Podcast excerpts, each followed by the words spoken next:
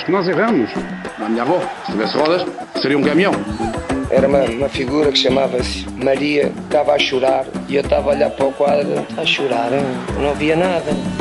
Eu já disse à minha família, eu só vou dia 11 para Portugal. E vou lá e vou ser recebido em festa.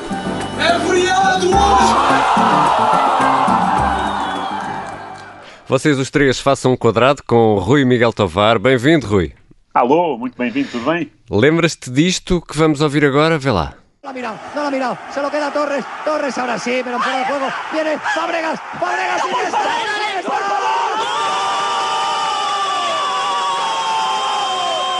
¡No puede ser!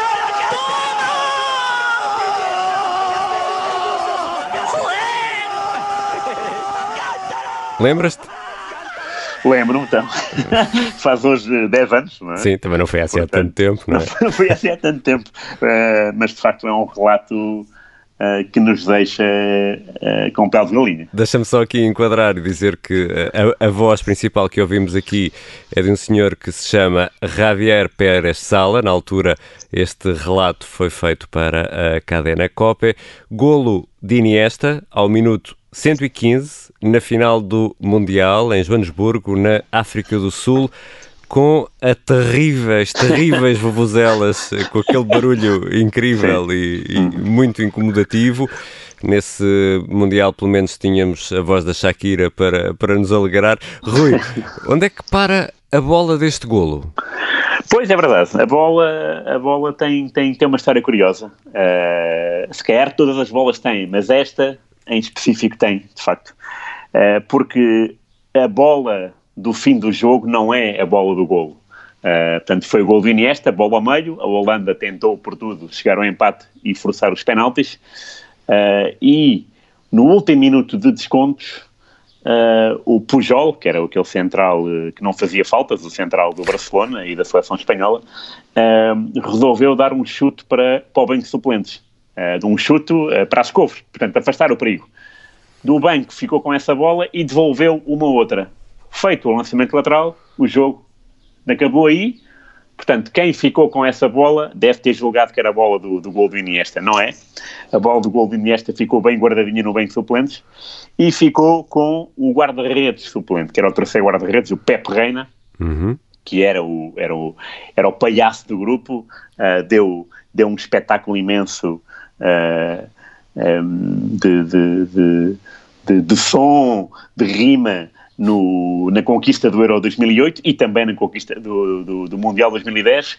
Ele, eh, ele fazia rimas com, com muita facilidade, facilidade, então ele apoderava-se facilmente do, do, microfone e fazia a festa ele sozinho.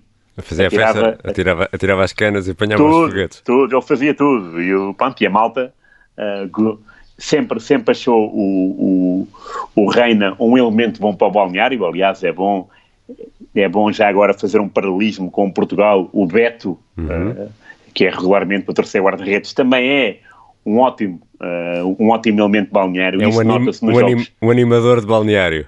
É uh, animador de balneário e também, durante os jogos, é aquele jogador que não se consegue sentar no banco de suplentes. É vê-lo sempre de pé, de incentivar, de dizer de dizer aos jogadores uh, durante o lançamento laterais, ou livre, vai ali, olha aqui, olha aqui. Portanto, é um, nota-se que, é um, que é uma pessoa que vive o jogo de forma diferente.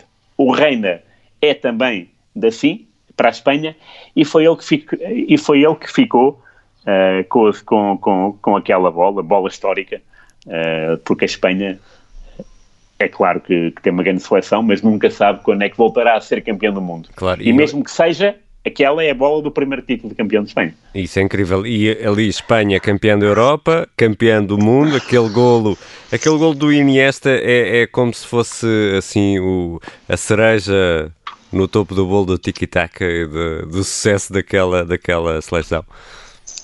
Uh, sim, sim. Quer dizer, uh, para mim o sucesso maior foi dois anos depois, no Euro 2012, quando a Espanha na final dá 4 a 0 à Itália. E de uhum. facto aí foi uma demonstração inequívoca de que a Espanha era a seleção dominante. Muito embora tenha passado dificuldades com Portugal nessa meia-final, mas depois de ultrapassar esse obstáculo, na final livrou-se de uma maneira de altamente um, sem espinhas. 4 a 0 numa final é, é dose, uh, mas esta final ficou de facto uh, marcada por esse golo.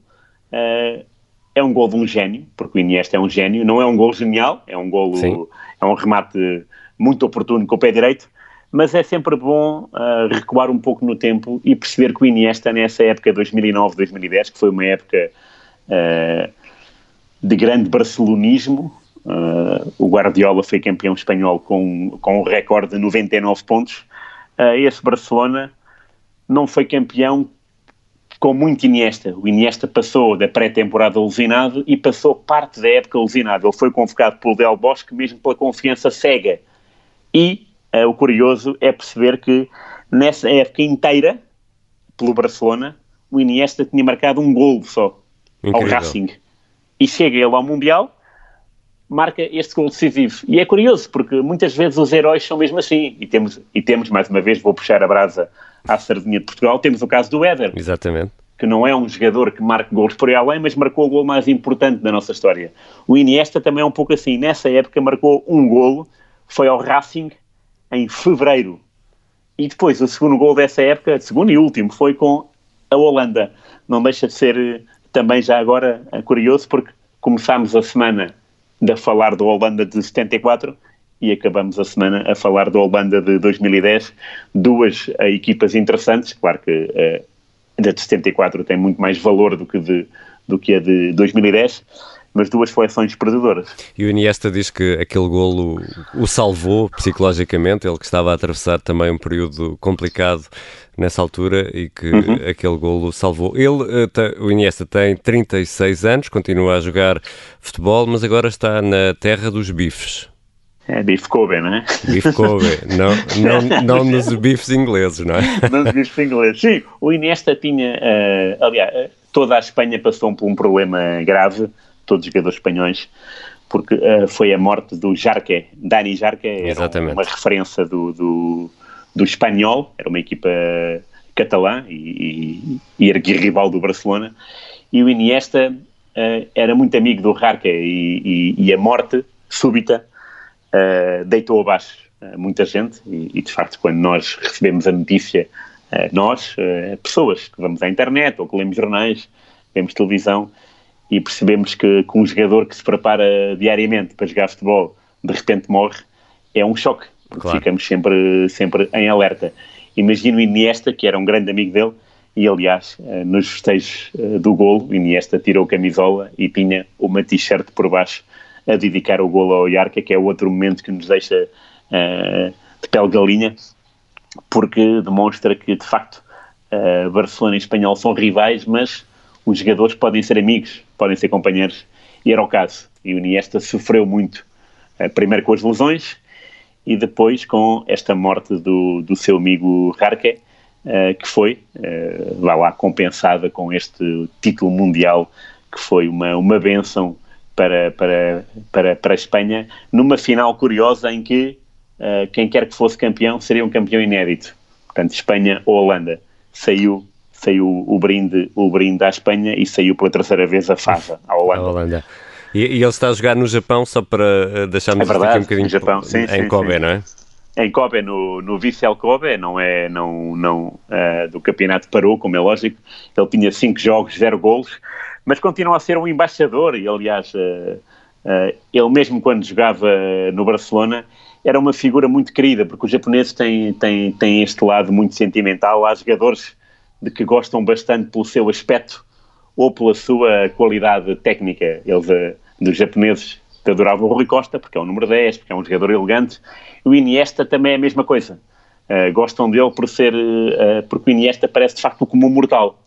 É um homem baixinho, uh, careca, uh, tanto não é, não, é, não é aquele jogador que tem tatuagens e que é musculado e que é vistoso, não, é um jogador como qualquer outro, é um homem como qualquer outro e de facto fez a diferença e continua a fazer porque ele Uh, naquele meio campo com o Ravi era, era, era, era, genial.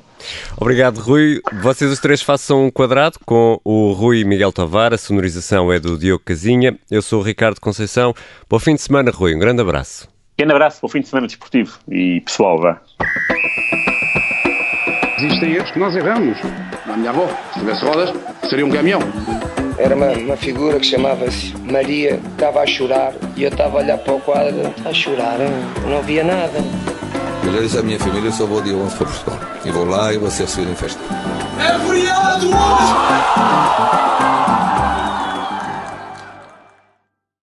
Obrigada por ter ouvido este podcast. Se gostou, pode subscrevê-lo, pode partilhá-lo e também pode ouvir a Rádio Observador online em 98.7 em Lisboa e em 98.4 no Porto.